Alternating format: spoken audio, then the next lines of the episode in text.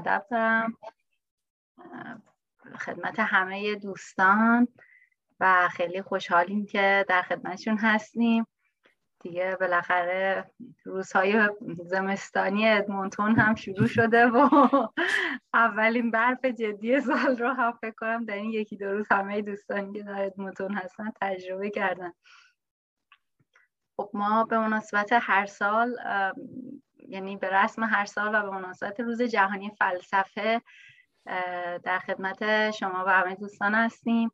و امسال هم با موضوع اگر من درست خدمتون بگم فلسفه و علوم اجتماعی گفتگوی پیرامون روش های پژوهش در علوم اجتماعی و فلسفی در خدمت آقای دکتر حسن مسعود که مدرس دانشگاه آلبرتا هستند و خانم سمیرا ترابی دانشجوی دکترای مردم شناسی دانشگاه آلبرتا هستیم.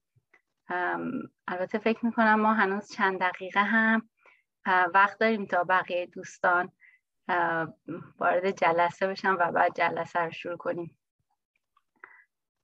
من اجازه می‌خوام که خانم دکتر ترابی رو بیشتر معرفی بکنم بهتر معرفی بکنم. برای دوستانی که در واقع جلسات پیشین نبودن توی جلسه ما و امروز در خدمتشون هستیم. ایشون کارشناسی فناوری اطلاعات از دانشگاه علوم زنجان دارن و در رشته های هنرهای کاربردی از دانشگاه نیو برانزورک پذیرش می‌گیرن. و برای کارشناسی ارشد در رشته انسانشناسی وارد دانشگاه آلبرتا میشن و سال 2018 از پایان نامه کارشناسی ارشد خودشون که بازبینی فضای تفکیک جنسیتی بود دفاع می‌کنن. و در همون سال دکترای خودشون رو شروع می‌کنن و در دوره دکترا تمرکزشون بر بررسی فرمگیری های نوین جنسیتی در فضای مجازی ایرانی هستش. خیلی هم عالی ما انشالله بتونیم یه بار در مورد موضوع خود رشتهتون در خدمتتون باشیم. ممنون مدرسه جان. خیلی عمالی حالا با توجه اینکه فکر می‌کنم ما یک سری سلسله جلساتی داشتیم که از مباحث علوم اجتماعی و ارتباطشون با فلسفه و اینا در طول سال گذشته صحبت کردیم. این جلسه که در واقع فلسفه و کلا به طور خاص در رابطه با فلسفه و علوم اجتماعی صحبت میشه. فکر می‌کنم برای عزیزانی که شاید مباحث کلا سال گذشته ما رو دنبال کرده باشن بحث خیلی جالبی باشه. خب من بیشتر از این در واقع زیاده گویی نمی کنم و فقط خدمت دوستان بگم که ما به رسم هر جلسه کلیه مباحث ضبط میشه و 45 دقیقه یک ساعت اول در خدمت دو تا سخنران اصلیمون هستیم و بعد از پنج دقیقه در واقع تنفس وارد بخش پرسش و پاسخ خواهیم شد.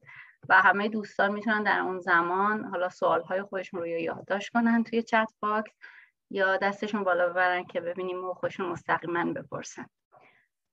آقای دکتر بفرمایید در خدمت شما هستیم. بله من خدمت همه دوستان سلام عرض می‌کنم. خیلی ممنون از شما بابت معرفی و مقدمه. ارز کنم که برنامه ما امشب به این صورت خواهد بود که من قدری در باب ضرورت تفکیک مباحث مختلف علوم انسانی و علوم اجتماعی مطالبی رو خدمت شما عرض می کنم و یه قدری هم در مورد اینکه در خود فلسفه که حالا یک رشته است در بین رشته های علوم انسانی از چه روشی یا روش هایی در فلسفه استفاده میشه. توضیحی خدمت شما عرض خواهم کرد و البته کل اینها در واقع حالت مقدمه خواهد داشت به صحبتی که خانم ترابی خواهند داشت در مورد روش پژوهش یا حالا به اصطلاح متدولوژی علوم اجتماعی. و بعد از اون هم در خدمت دوستان خواهیم بود برای گفتگو. اینکه چرا این موضوع رو انتخاب کردیم برای برنامه روز جهانی فلسفه امسال در سالهای گذشته در واقع شروع فعالیت گروه فرنگی آفتاب دو سال پیش بود. در روز جهانی فلسفه یک سخنرانی داشتیم با در واقع هدف معرفی کلی فلسفه و فلسفی اندیشیدن و سنجیده اندیشیدن انتقادی اندیشیدن که به طور کلی حالا جوهر اندیشه فلسفی است. سال گذشته در دومین برنامه در روز جهانی فلسفه در مورد اینکه فلسفه چه نکاتی برای همگان در واقع همگان از این نظر که در واقع متخصص فلسفه نیستند و در رشته های دیگری تخصص دارند اما چرا فلسفه برای همه حاوی نکاتی است و حاوی فوایدی است؟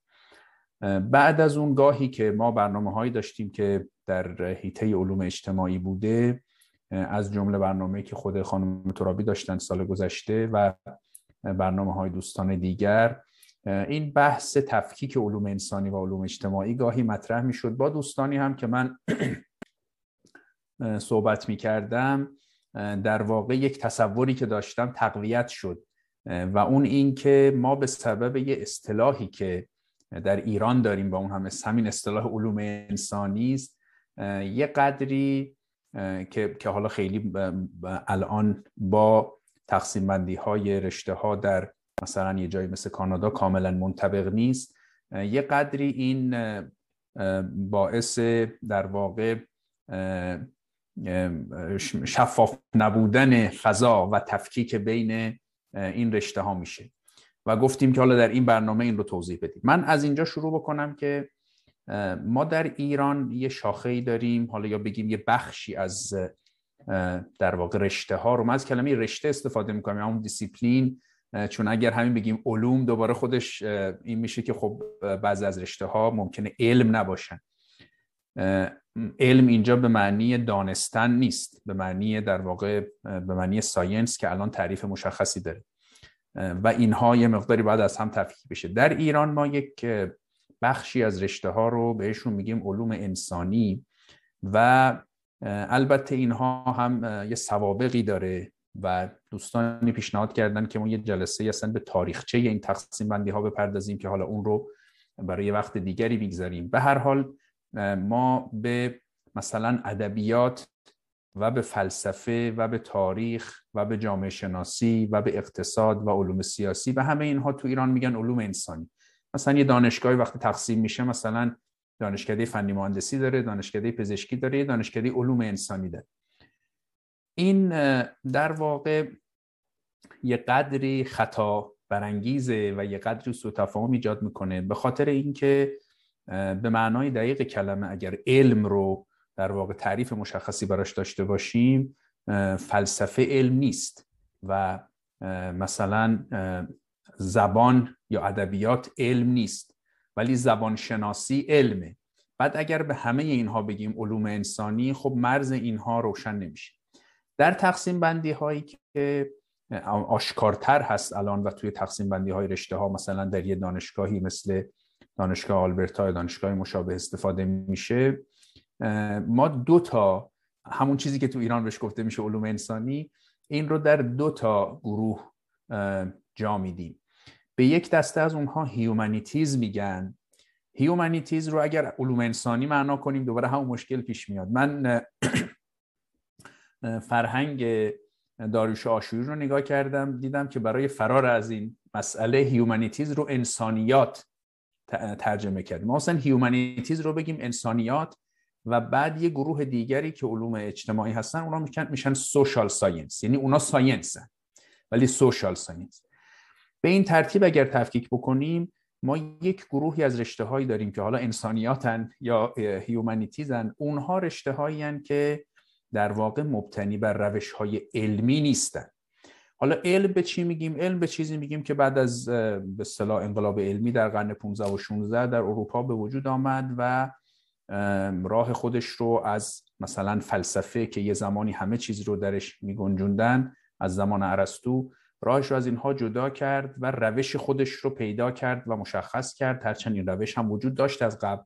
ولی فرمول بندی شدن این روش به هر حال بعد از انقلاب علمی رخ داد و یه چهره هایی مثل نیوتون و گالیله و در واقع برنولی و این اینها که در واقع کسانی که این چرخ این علم رو به پیش بردن اینها اون روش ها رو هم تثبیت کردن. این روشی که خب امروزه دیگه خیلی تکامل پیدا کرده که ما در علم میگیم یه سری فرضیه هایی ما پیش می نهیم بر اساس اون یه سری آزمون طراحی می‌کنیم و بعد در پیش بینی های آزمون پذیر اون نظریه ها رو در میاریم. بعد مشاهده و آزمون بر اساس اون تجربه ها و مشاهده ها و آزمون ها فرضیه اولیه رو تأیید یا تضعیف می‌کنیم کانفرم یا دیسکانفرم می‌کنیم این روش علمی است.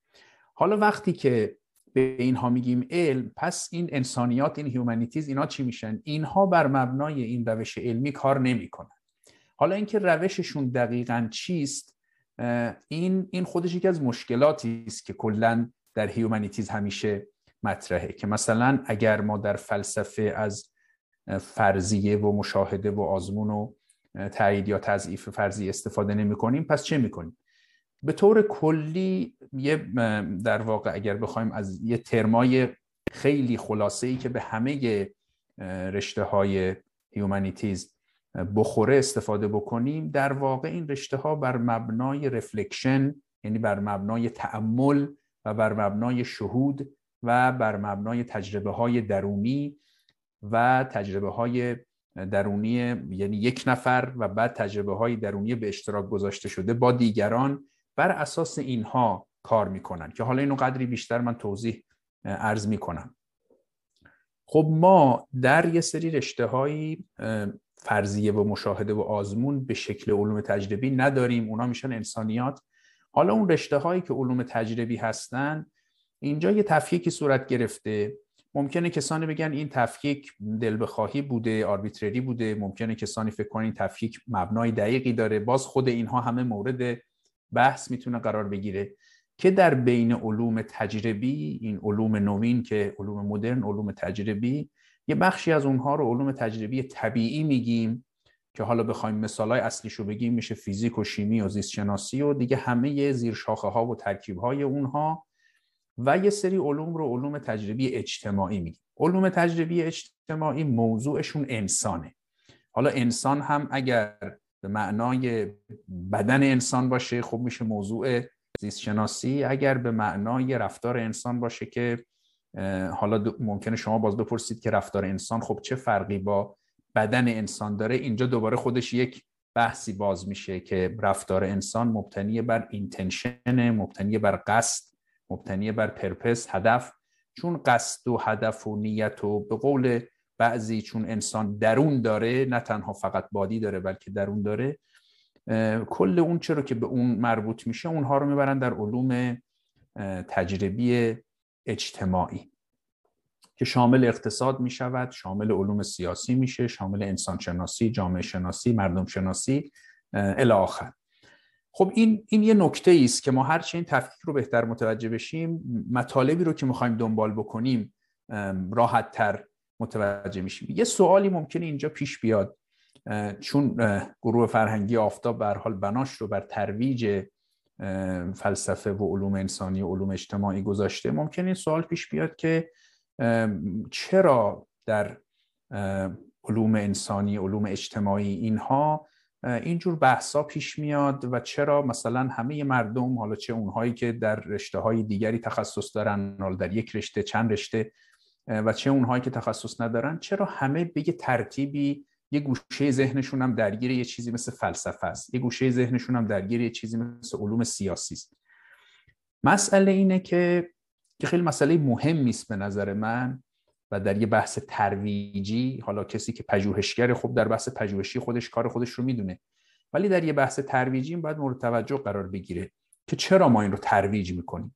خب یه کسانی ممکنه از علوم مهندسی یا علوم پزشکی هم بیان یه بخشی از دانش خودشون رو برای مردم توضیح بدن و این کار بسیار شریفی است. ولی چرا این قسمت در واقع علوم اجتماعی و انسانیات بیشتر همیشه مسئله برانگیز بحث برانگیز و کسانی از رشته های دیگه هم تمایل دارن که اطلاعاتی از این داشته باشن؟ یه نکته است که برای خود من خیلی مهمه و این نکته رو در یک درسی ما داریم با عنوان practical logic منطق کاربردی در دانشگاه آلبرتا درسی که در بعضی دانشگاه دیگه critical thinking در واقع بهش میگن تفکر انتقادی.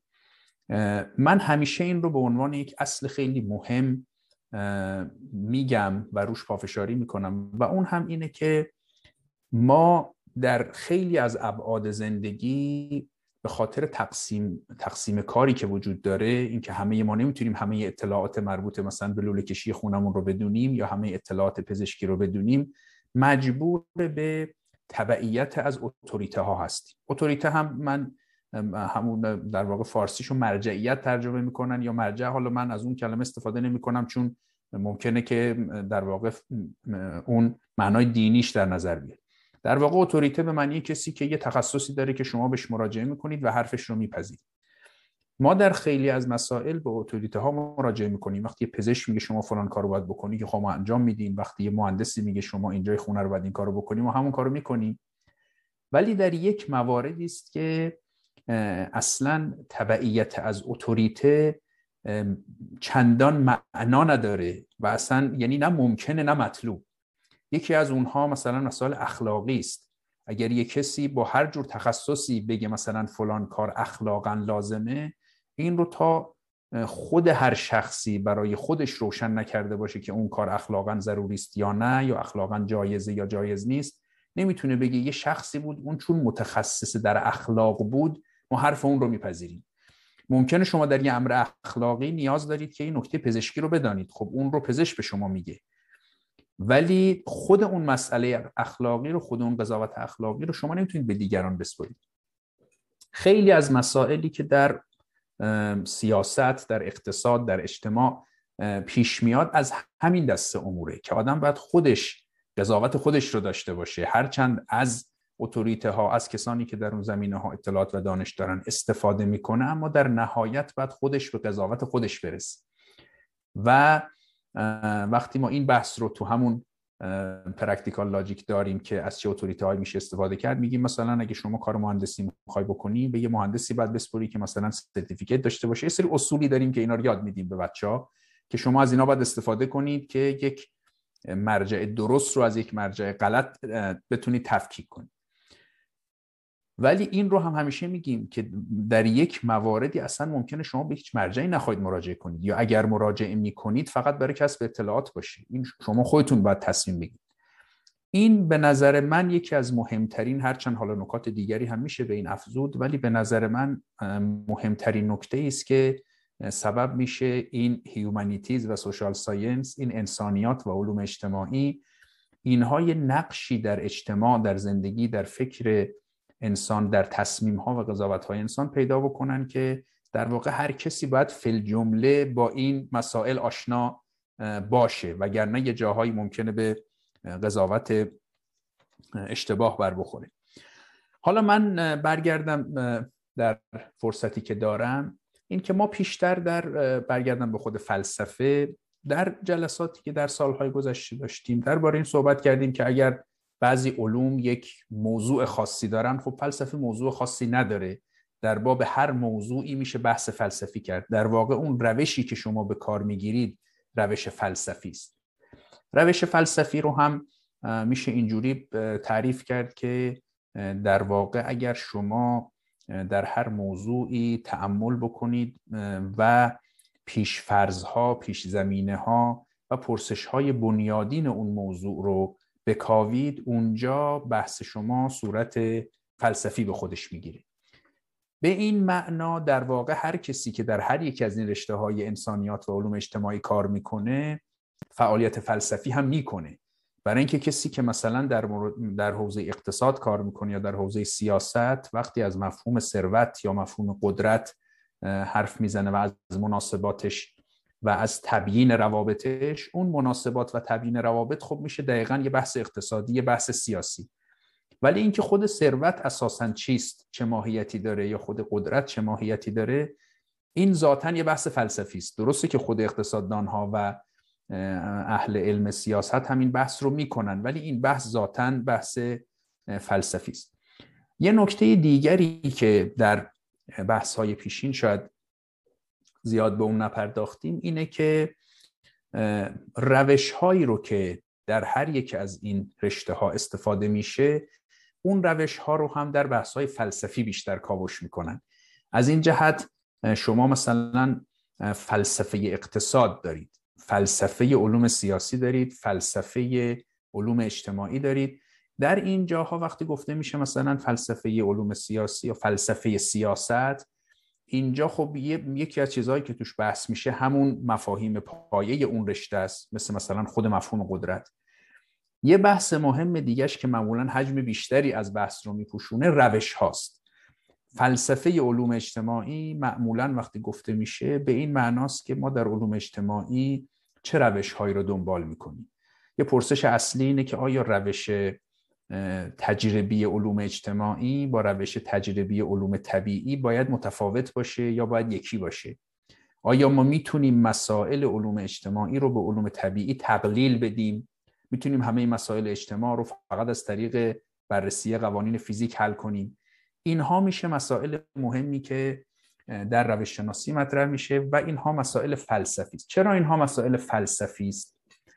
به این سبب که این مسائل رو از طریق خود آزمون و تجربه و فرضی ارائه کردن و یک جور در واقع تأیید یا تضعیف علمی نمیشه به نتیجه رسون چون هر جور از این فعالیت ها که در روش علمی استفاده میشه خودش دوباره مبتنی بر یه روش است. و اگر اون روش ها بخواد در واقع استفاده بشه و همزمان بررسی بشه در واقع این یه کار دوری میشه. اینها بعد یه جای دیگری بررسی میشه. به همین سبب این بحث ها در فلسفه مطرح میشه. و یه دلیل این که گاهی گفته میشه که فلسفه در مورد پرسش های گشوده است همینه. چون پرسش هایی که در هر رشته ای بخواد به یک نتیجه مشخص برسه به اصطلاح مشکلاتی که بخواد ستل بشه و به یک نتیجه مشخص برسه باید بر اساس روش باشه و چون روش ها در فلسفه بحث میشه این روش ها هیچ وقت نمی‌تونه به یک نقطه پایانی برسه بحث از اون روش ها چون همیشه این بحث می‌تونه وارد چالش های جدید بشه نظریات جدیدی درش مطرح بشه و این یک بحث بی پایان است.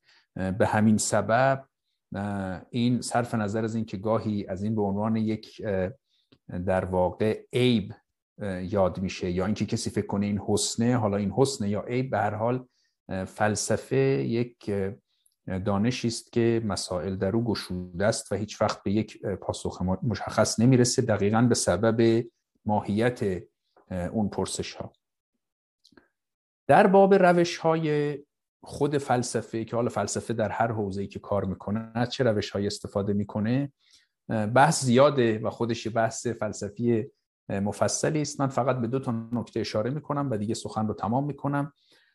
یکی از روش هایی که در فلسفه استفاده میشه روش پدیدارشناسی است که در واقع ما یک پدیدار رو از موضع یک نظارگر با یه پدیدار برخورد بکنیم. پدیدار هم به معنی چیزی است از اون جهت که به ما مینماید. ما وقتی به درخت میگیم پدیدار یعنی منظورمون خود اون موجود درخت نیست. درخت به اون شکل که ما داریم میبینیمش. همه اینها البته از کانت شروع شد که گفت اشیاء فی نفسه با اشیاء طوری که به ما نمایان می‌شوند دو تا چیزن. ما نمی از فی نفسه امور ما خبر نداریم. ما از اون چیزی که خودمون در میابیم خبر داریم. حالا فنومنولوژی یا پدیدارشناسی یک جور روش و یک جور روی کرده در فلسفه که خود تجربه خود تجربه کردن امور حالا چه تجربه کردن درخت چه تجربه کردن مثلا درد. یه امر بیرونی یه امر درونی. خود این تجربه کردن ها رو مورد پژوهش قرار میده و از اینجا شروع می‌کنه به دریافت در واقع رابطه انسان با بیرون و کشف بیرون رو از درون انسان شروع می‌کنه و از اون رابطه تجربی. و خب البته روش پیچیده است بحث‌های بسیار پیچیده ای داره. آدم های پیچیده ای در این زمینه کار کردن مثل مثل هوسرل که حالا تقریبا بنیانگذار پدیدارشناسی خونده میشه. بعدا مثلا هایدگر سارت اینا کمه که در مورد پدیدارشناسی صحبت کردن. همه آدمایی بسیار پیچیده پیچیده نوشتن و به هر حال یه رشته نسبتا سختی است. یه روی کرده دیگه در فلسفه که آشناتره برای ما روش در واقع تحلیل مفهومی است. اینکه ما در کار فلسفی مفهومی رو بذاریم جلومون و تحلیل بکنیم. مثلا مفهوم قدرت رو مفهوم ثروت رو مفهوم زیبایی رو مفهوم دانش رو یه مفهومی رو مفهوم ظلم رو مثلا. بعد این مفهوم رو تحلیل بکنیم. تحلیل هم به این معناست که ما در حد این مفهوم رو روشن بکنیم و مشخصاتی از اون به دست بدیم که با یک امری که مواجه شدیم بشه گفت که آیا این یک مثالی از این مفهوم هست یا نه. این کار رو ما مثلا در علوم طبیعی به راحتی انجام میدیم. وقتی ما میگیم آب در واقع ساختار مولکولیش H2O هست یعنی دو تا اتم هیدروژن داره و یه اتم اکسیژن که به شکل خاصی به هم وصل شدن این یه معیاری به ما میده که ما هر ماده ای رو که در واقع باش مواجه میشیم بتونیم بگیم آیا این آب هست یا نیست. حالا هدف تحلیل مفهومی اینه که ما بتونیم تحلیلی و characterization ی به اصطلاح از مثلا ظلم به دست بدیم که بعد هر رفتاری رو که می‌بینیم بتونیم بر اساس اون در واقع مشخصات بگیم که آیا این یک نمونه ای یک case ی از ظلم محسوب میشه یا نه. یا مثلا یک اتفاقی که میفته بگیم حالا در سطح کلانتر بگیم آیا این انقلاب محسوب میشه یا نه. این اتفاقی که افتاد آیا به این بگیم انقلاب انقلاب مشخصاتش دقیقا چی؟ یا به این مثلا بگیم اصلاح. ارز کنم که این تحلیل مفهومی که حالا بحثش خیلی مفصل است و یکی از دوستان در واقع قول دادن که در ماهای آینده بحث مفصلی رو این داشته باشن. من دیگه اینجا خیلی وارد دیتیلش نمیشم چون الان در فلسفه اتفاقات جدیدی افتاده تحلیل مفهومی رو در واقع به سمت مهندسی مفهوم می‌برن. یعنی conceptual analysis رو به conceptual engineering در واقع می‌برن یه تغییرات مهمی رخ داده در روش های فلسفی که اون تفصیلش فعلا در واقع موضوع برنامه ما نیست. به هر حال عرض من معرفی این روش ها بود. یه نکته ای که نکته پایانی من باشه این که در همه این روش ها چه روش پدیدارشناسانه چه روش تحلیل مفهومی چه حتی اون روش مهندسی مفهومی در همه این روش ها چه روش های دیگری که در فلسفه استفاده میشه تعملات استدلالات در همه اینها یک بخش خیلی مهم تکیه بر شهود انسانه یعنی همون که ما میگیم چه موردی در واقع نمونه ظلم محسوب میشه چه موردی نمیشه درسته که سعی می‌کنیم مشخصات رو در بیاریم. ولی در نهایت این شهود ماست که می‌خوایم بالاخره قضاوت بکنیم که آیا این مشخصات روشن شد یا نشد. آیا نمونه هایی رو که ما فکر می‌کنیم ظلم هست رو پوشش میده؟ نمونه هایی رو که فکر می‌کنیم ظلم نیست رو خارج می‌کنه؟ چون یه تعریف خوب باید به اصطلاح قدما می‌گفتن که جامعه افراد و مانع اغیار باشه. همه افراد رو شامل بشه هیچ غیری رو هم شامل نشه. در نهایت این که آیا به هر حال این تحلیل ما به این نقطه رسید یا نه یا در همون برخورد پدیدارشناسانه این که آیا ما داریم درست رابطه ادراکات انسانی رو با اون درخت روشن می‌کنیم یا نه در همه اینها در نهایت داور شهودهای انسانی است. و بعد شما اگر بپرسید شهود انسانی چیست در واقع اگر از این فیلسوفی بپرسید احتمال زیاد داره که بلند شه و مثلا سر خودش رو بکوبه به دیوار به خاطر اینکه این که اصلا این شهود چیست و ما چجوری باش کار می‌کنیم خودش جزو مشکلات بقرنج فلسفه بوده که اشک فیلسوفان رو در آورده و مشکل اصلی هم در اون اینه که یه همچین بحثی از ابتدا دوری میشه. چون شما به هر حال هر بحثی هم بخواید بکنید در نهایت نمی‌تونید اینو به یه تجربه منتهی کنید. بگید این کاری که مثلا فلان شخص کرد مثلا نتیجهش این میشه که این شهودش اینجوری عمل کرد یا نه. در نهایت باید دوباره با یک داوری شهودی بگید که ما آیا مشخصات درستی از شهود عقلی به دست دادیم یا ندادیم. به هر حال این خودش فعالیت مهم فلسفی است و از فعالیت هایی است که خیلی زود وارد اون دور و تسلسل میشه و به مشکل برمیخوره. ولی البته به این معنی نیست که در موردش نمیشه بحث کرد. به هر حال شاید یه موقعی در مورد شهود فلسفی هم بحثی داشته باشیم. خب من صحبتم رو تمام بکنم در باب غلط انداز بودن در واقع تقسیمات علوم انسانی. صحبت کردم و ضرورت جدا کردن انسانیاتش از علوم اجتماعیش و یه قدری در مورد خود فلسفه و موضوع و روشش و الان تریبون رو میسپاریم به خانم ترابی که در مورد علوم اجتماعی برای ما توضیح بفرمایید.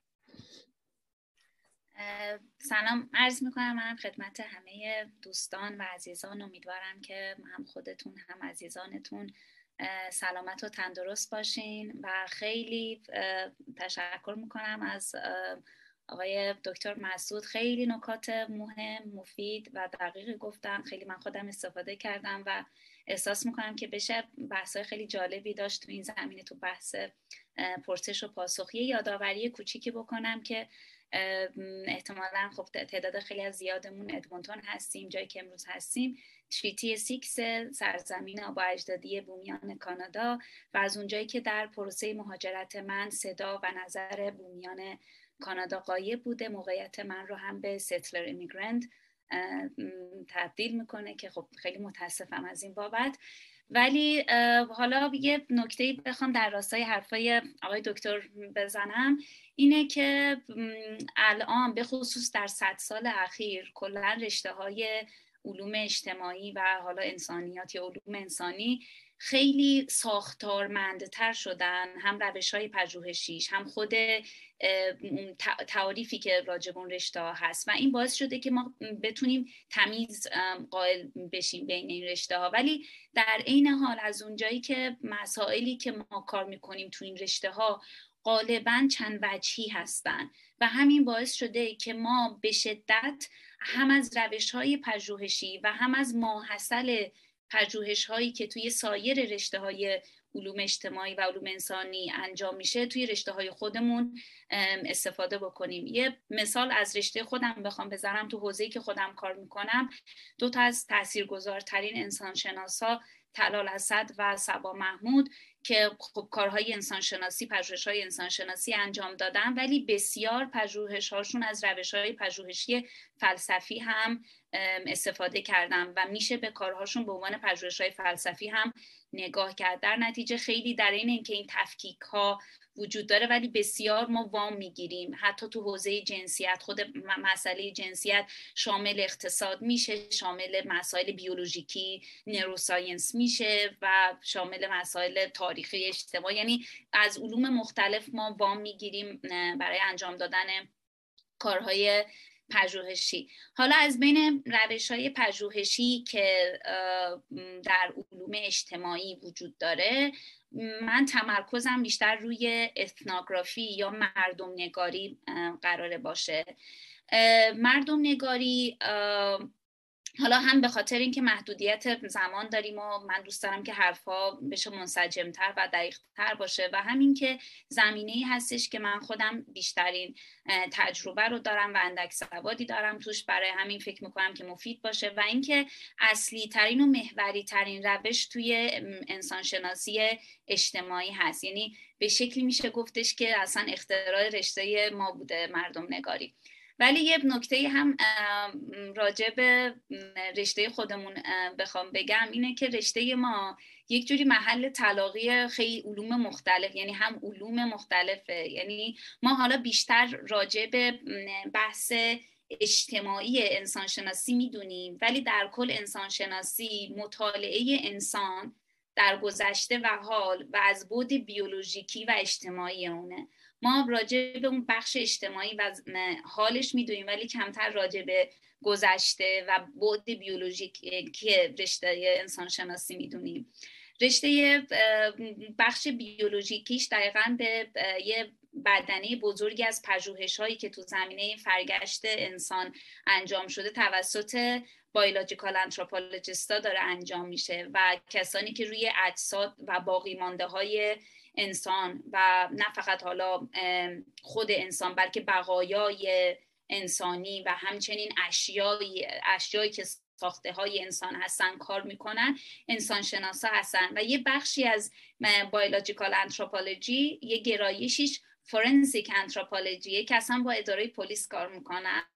اینا کسایی که اگر وقتی قتلی صورت گرفته با آزمایشهایی که روی جسد انجام میدن می‌تونن نوع ضربه که وارد شده اگر مثلا قتل بر اثر ضربه بوده جسمی که جنس اون جسم حالا چوب بوده یا فلز بوده و از روی اینجور چیزا و شدت ضربه و نیروی ضربه و زاویه ضربه این رو یه حدسایی راجع به زاویه‌ای که مثلا قاتل این کار انجام داده و حتی نسبت قدی قاتل نسبت به مقتول اینا هم خیلی جالبه و ما کمتر راجع به این بود انسان شناسی می‌دونیم ولی خب هیچ رفتی تقریبا به بخش اجتماعی انسان شناسی نداره. و کاملا ماها خیلی وقتا توی دپارتمان خودمون اصلا حرفای همدیگر ممکنه اصلا متوجه نشیم به قدری که متفاوتن از هم دیگه. گفتم الان که بحث شد خواستم بگم که این بخش بایولوژیکال انتروپولوژی خیلی محجور مونده. یه فرصتی باشه که راجع به بایولوژیکال انتروپولوژی هم صحبت بکنیم. ولی حالا به طور حالا برگردیم به خود انسان شناسی تا جایی که زمان اجازه بده و من هم به اون زمان بندی ذهنی که حالا دارم حرفای من قرار شامل یک سری توضیحات در مورد تعاریف در مورد یک سری اصطلاحاتی که توی این روش پژوهشی هست راجع به تاریخچه مشکلات و محدودیت ها و یه بخشی هم شامل تجربه خودم از مردم نگاری باشه. و سعی هم خواهم کرد خیلی حالت سلسله مراتبی نباشه. این توضیح ها و یک ترکیبی از اینها باشه وقتی که دارم راجع به موارد مختلف صحبت می‌کنم. در دیکشنری تخصصی در فرهنگ لغت تخصصی اگر به مردم نگاری یا اسناگرافی رو شما نگاه بکنید تعریفی که ارائه داده اینه که مطالعه سیستماتیک یک فرهنگه. ولی نقد مهمی به این تعریف وارده و اون همینه که ما نمی‌تونیم کل فرهنگ رو مطالعه بکنیم. فرهنگ خیلی پیچیده تر و خیلی سیالتر از اینه که ما اون رو بتونیم به عنوان یک کلیت مطالعه بکنیم. فرهنگ رو نباید به شکل یک کدوگذاری دید که آدم هایی که مجموع آدم هایی که حالا تو فرهنگ هستن انگار به صورت کدگذاری همه دارن اون فرهنگ رو به اصطلاح به جا میارن و همه اون فرهنگ رو دارن و نباید بهش به چشم مفهومی که یک جور کیفیت ذاتی داره بهش نگاه بکنیم. ما با فرهنگ به دنیا نمیاییم بلکه ما به فرهنگ به دنیا میاییم. فرهنگ رو یاد می‌گیریم و در اون با دیگرانی مشترک هستیم. و این فرهنگ هم مدام در حال تغییر و تحول همین ها رو گفتم که بگم که چقدر مطالعه همچین پدیده می‌تونه پیچیده و سخت باشه. فرهنگ جزو کلید واژه های رشته ما محسوب میشه و در این حال هم خیلی دعواست سرش. یعنی نقدها و بحث های مفصلی راجع به کاربرد و کارکرد فرهنگ وجود داره که حالا اگر فرصتی شد توی بخش پرسش و پاسخ حتما می‌تونیم به این مسئله بپردازیم. من سعی می‌کنم توی اصطلاحاتی که استفاده می‌کنم معادل انگلیسی و فارسی رو همزمان به کار ببرم چون بعضیاشون رو من معادل دقیق فارسیشون رو نمی‌دونم چون من به اصطلاح آموزش علوم اجتماعی رو تو کانادا شروع کردم برای همین به اصطلاح اون دامنه لغاتم دامنه لغات تخصصیم خیلی محدوده تو این زمینه متاسفانه. ولی حالا مردم نگاری که یکی از میگم محوری ترین روش هاست توی علوم اجتماعی و به طور خاص راجع به انسان شناسی خیلی فرایند حساس و ظریفیه.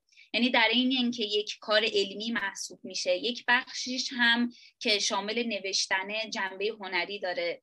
و از یک طرفی از اونجایی که ارتباطگیری معنادار با مردم یک بخش بزرگی از مردم نگاری محسوب میشه. به یک جنبه های از ظرفیت فردی و خداگاهی هم احتیاج داره. چون رفلکسیو بودن یک بخشی از مردم نگاری محسوب میشه و مدام به چالش کشیدن پیشفرزهای ذهنی خودمون یک بخشی از مردم نگاریه مردم نگاری در یک تحقیق میدانی انجام میشه. و یکی از مهمترین بخش های تحقیق میدانی participant observation هست. تحقیق میدانی معادل انگلیسیش فیلد ورکه و participant observation به ترجمه داریوش آشوری مشاهده درگیرانه هست. یا حالا مشاهدهگری فعال هم به نظر من ترجمه خوبی می‌تونه باشه. تحقیق میدانی حالا چیست؟ تحقیق میدانی مکان مکان یا مکانهای جغرافیایی و یا حتی مجازی. چون الان به واسطه گسترش فضای مجازی فضای مجازی هم می‌تونه شامل تحقیق میدانی باشه. در کل مجموعه فضاهایی است که آن چیزی که ما می‌خواهیم مطالعهش بکنیم و مردمی که درگیر این مسئله هستن که ما می‌خواهیم مطالعهش بکنیم تو اون فضا حضور دارن و تو اون فضا این اتفاق میفته و خیلی هم مرزهای مشخصی نداره. یک مثال بخوام بزنم. اگر من دارم به عنوان یک پژوهشگر می‌خوام راجع به رفتار تماشاچی ها و طرفداران یک تیم ورزشی یک مطالعه پژوهش تحقیق میدانی انجام بدم. واضح ترین تحقیق میدانی می‌تونه استادیوم ورزشی باشه.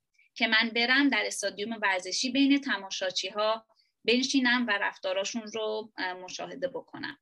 ولی محدود به اینجا نیست. یعنی من می‌تونم بارها پابها و رستوران اطراف استادیوم رو هم به عنوان میدان تحقیق میدانی در نظر بگیرم.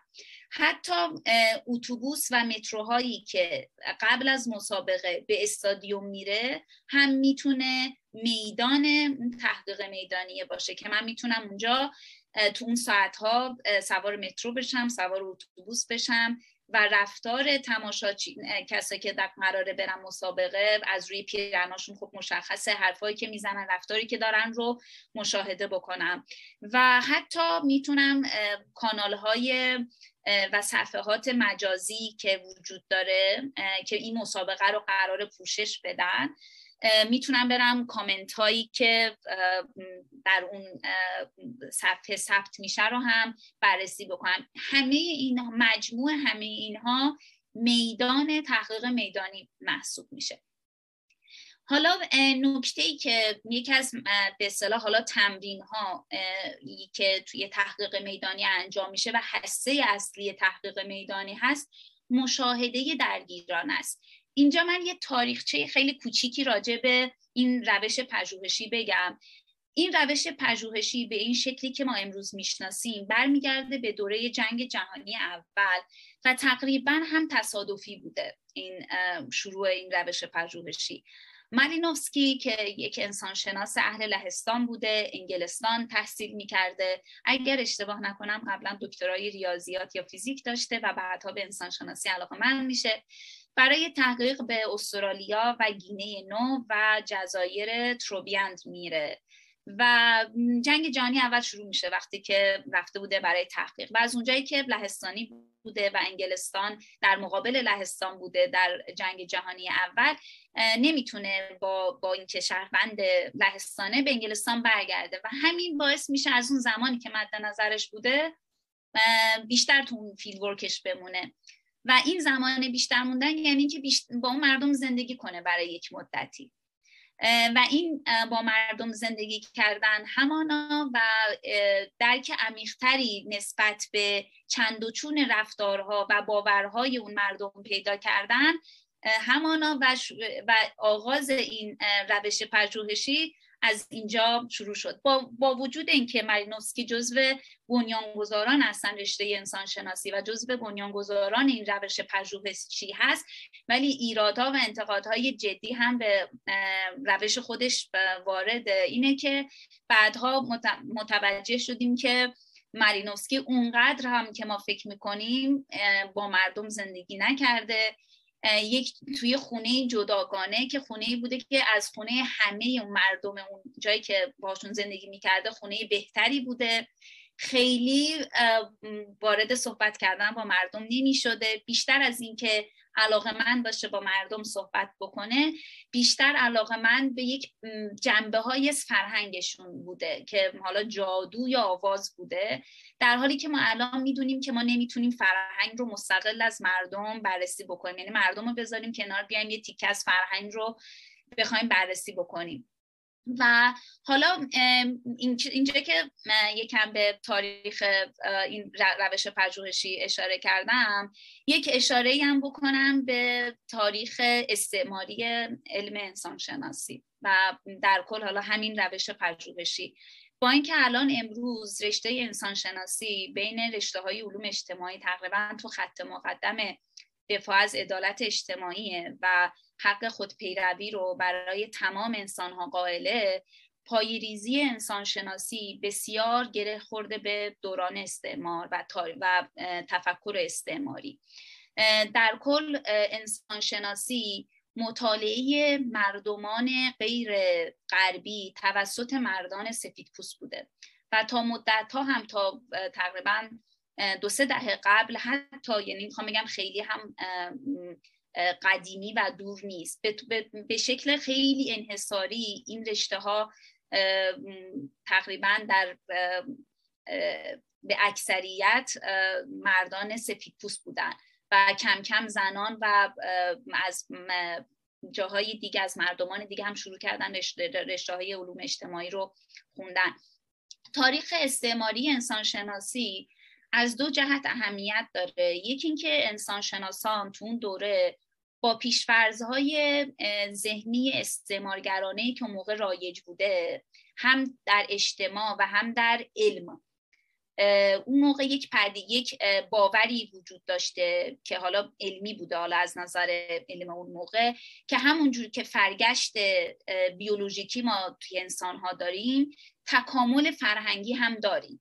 یعنی ما یک مسیر فرهنگی مشخصی رو همه داریم طی می‌کنیم و انسان غربی در اوج ایستاده و بقیه مردم و بقیه فرهنگا یک جای عقبتر و یک جای ابتدایی تر تو همون مسیرن و قراره که برسن. و همین تفکر یک جاهایی این رو ایجاد می‌کرد که خب ما بریم بقیه مردم رو هم کمک کنیم که اونا هم پیشرفت بکنن که خیلی از میشنری هایی که از سمت کلیسا می‌رفتن جاهای دیگه خیلی هدفشون این بود که ما بریم به اونها هم کمک کنیم.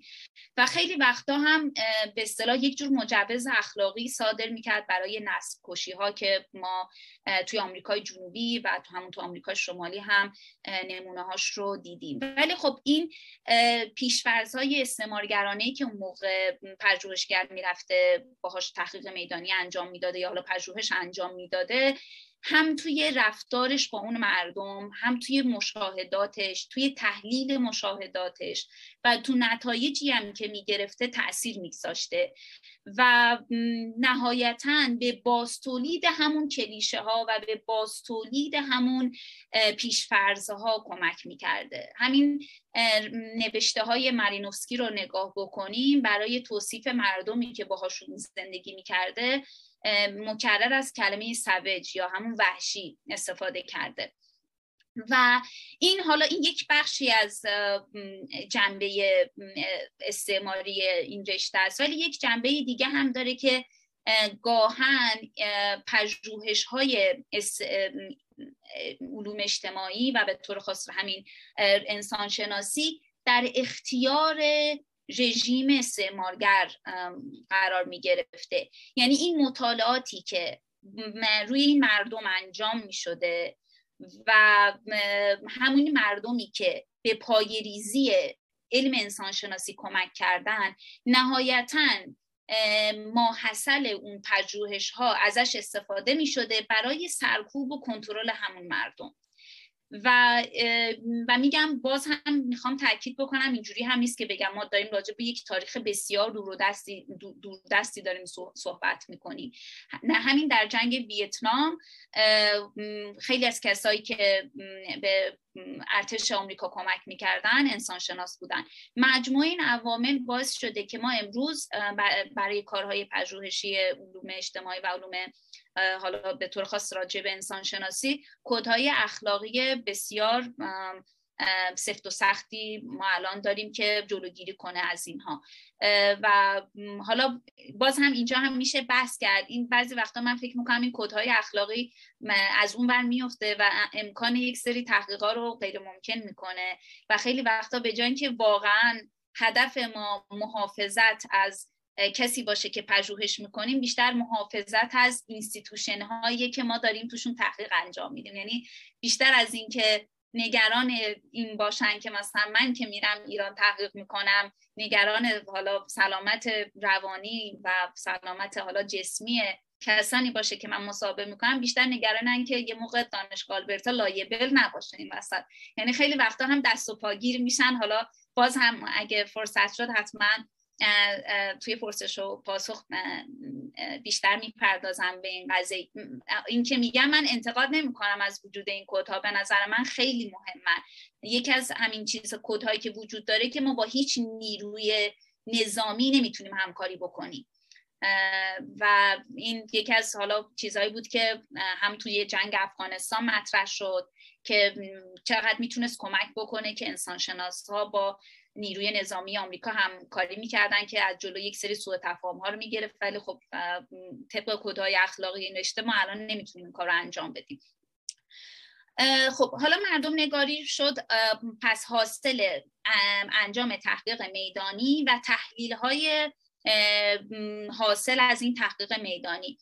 یک بخش از تحقیق میدانی قبل از شروع رسمی تحقیق میدانی شروع میشه که شامل آماده سازی خودمون پیدا کردن روابط مطالعات جانبی راجع به تاریخ و فرهنگ جایی که می‌خوایم بریم مطالعه بکنیم یاد گرفتن زبانش و همچنین پژوهش هایی که تو زمینه که ما می‌خوایم انجام بدیم مطالعه این هاست و قبل از اینکه وارد بخش همین مشاهده درگیرانه بشم دو تا اصطلاح هست که فکر می‌کنم خیلی به دردمون بخوره. یکی اصطلاح امیک یکی اصطلاح اتیک. امیک بخوام لغوی بخوام بگم یکیش نگاه درونی یکیش نگاه بیرونی. نگاه اتیک نگاهیه که ما از بیرون به یک فرهنگ داریم. نگاه غیر خودیه و بیشتر دقدقه این رو داره که من آن چیزی رو که مشاهده می‌کنم من چه احساسی نسبت بهش دارم؟ من چگونه اون رو دریافت می‌کنم؟ من چه درکی دارم؟ من چه قضاوتی دارم؟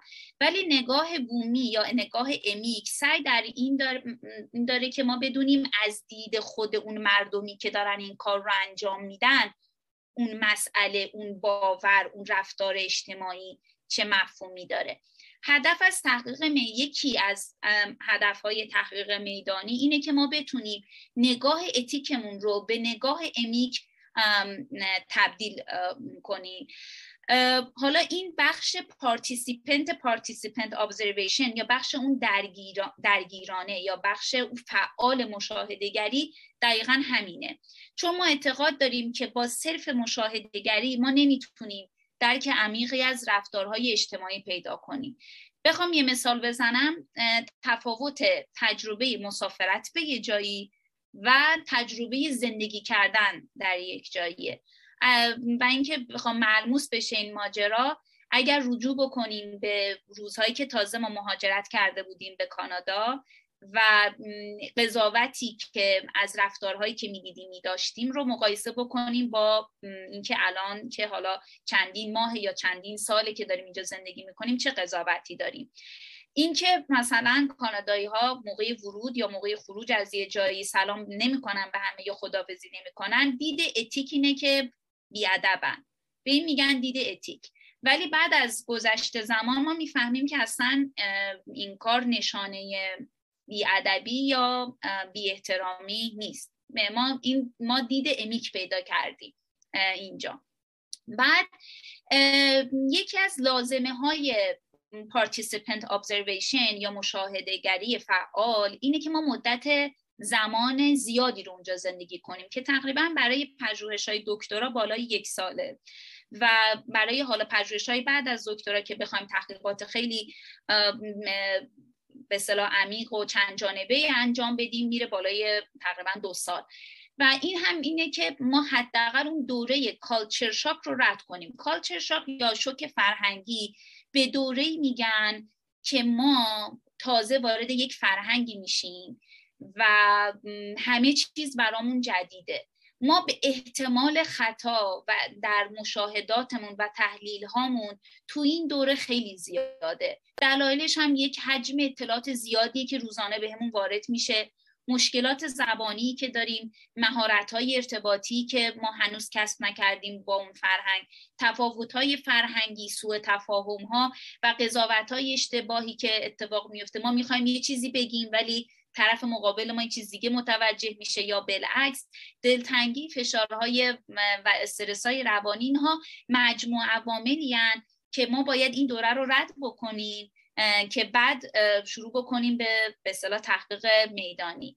یک اصطلاحی هم داریم به اسم ریورس کالچر شاک که حالا به این هم می‌پردازم که شما موقعی که یه مدتی از فرهنگ خودتون دور شده باشین و این مدت زمان مشخصی باشه یعنی شیش ماه نه. چندین سال از فرهنگ خودتون دور باشین وقتی برمیگردیم به کشور خودتون به محل زندگی خودتون شما شما دچار ریورس کالچر شاک میشین.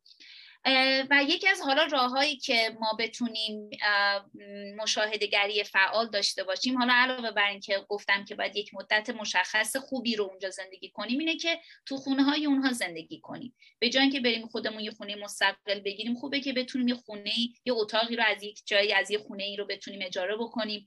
غذاهای مشابه بخوریم لباس مشابه بپوشیم تو فعالیت های روزمره مشارکت داشته باشیم زبانشون رو یاد بگیریم. میشه از ترجمه هم استفاده استفاده کرد ولی خب خود این یه سری مشکلاتی رو به وجود میاره و تاکید بر یادگیری زبان خیلی زیاده تو رشته ما. و نکته دیگه جلب اعتماد بومی هاست. ما باید بتونیم اعتماد کسانی که داریم باشون مصاحبه می‌کنیم یا با مطالعه می‌کنیم رو بتونیم به دست بیاریم.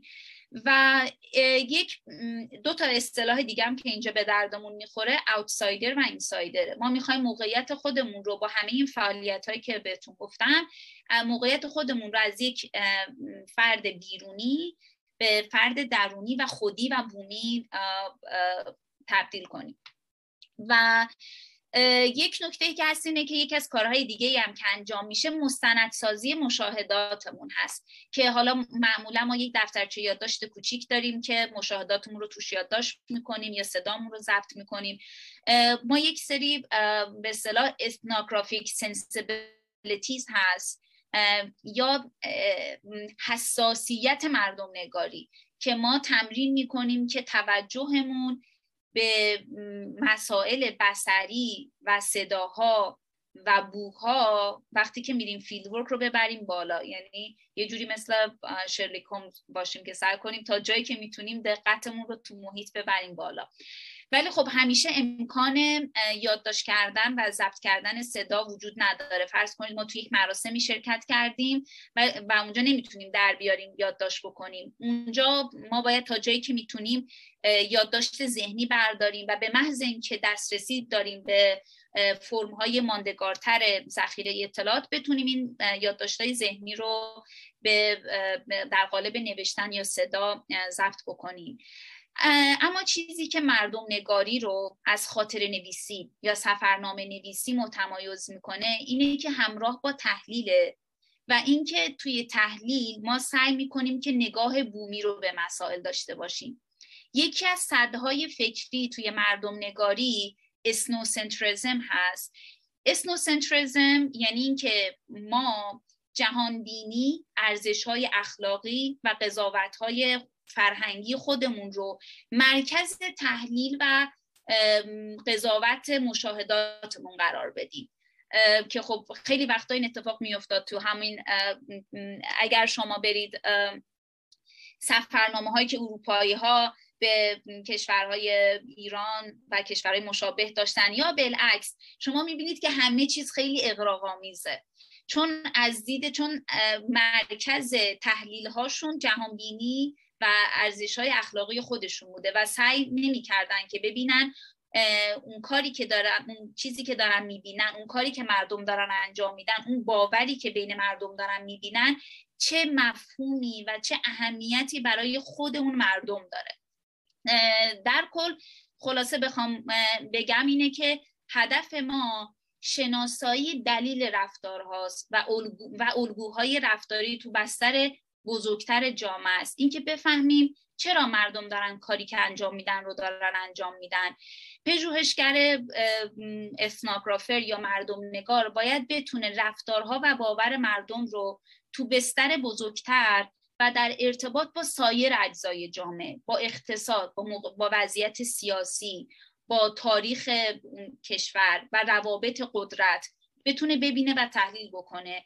اینکه چه مجموعه عواملی حالا همین عوامل اقتصادی سیاسی اجتماعی این الگوهای رفتاری و این الگوهای فکری رو شکل دادن و مینتین کردن. این الگوها رو توجیه کردن و به موندگاریشون تو فرهنگ به اصطلاح کمک کردن.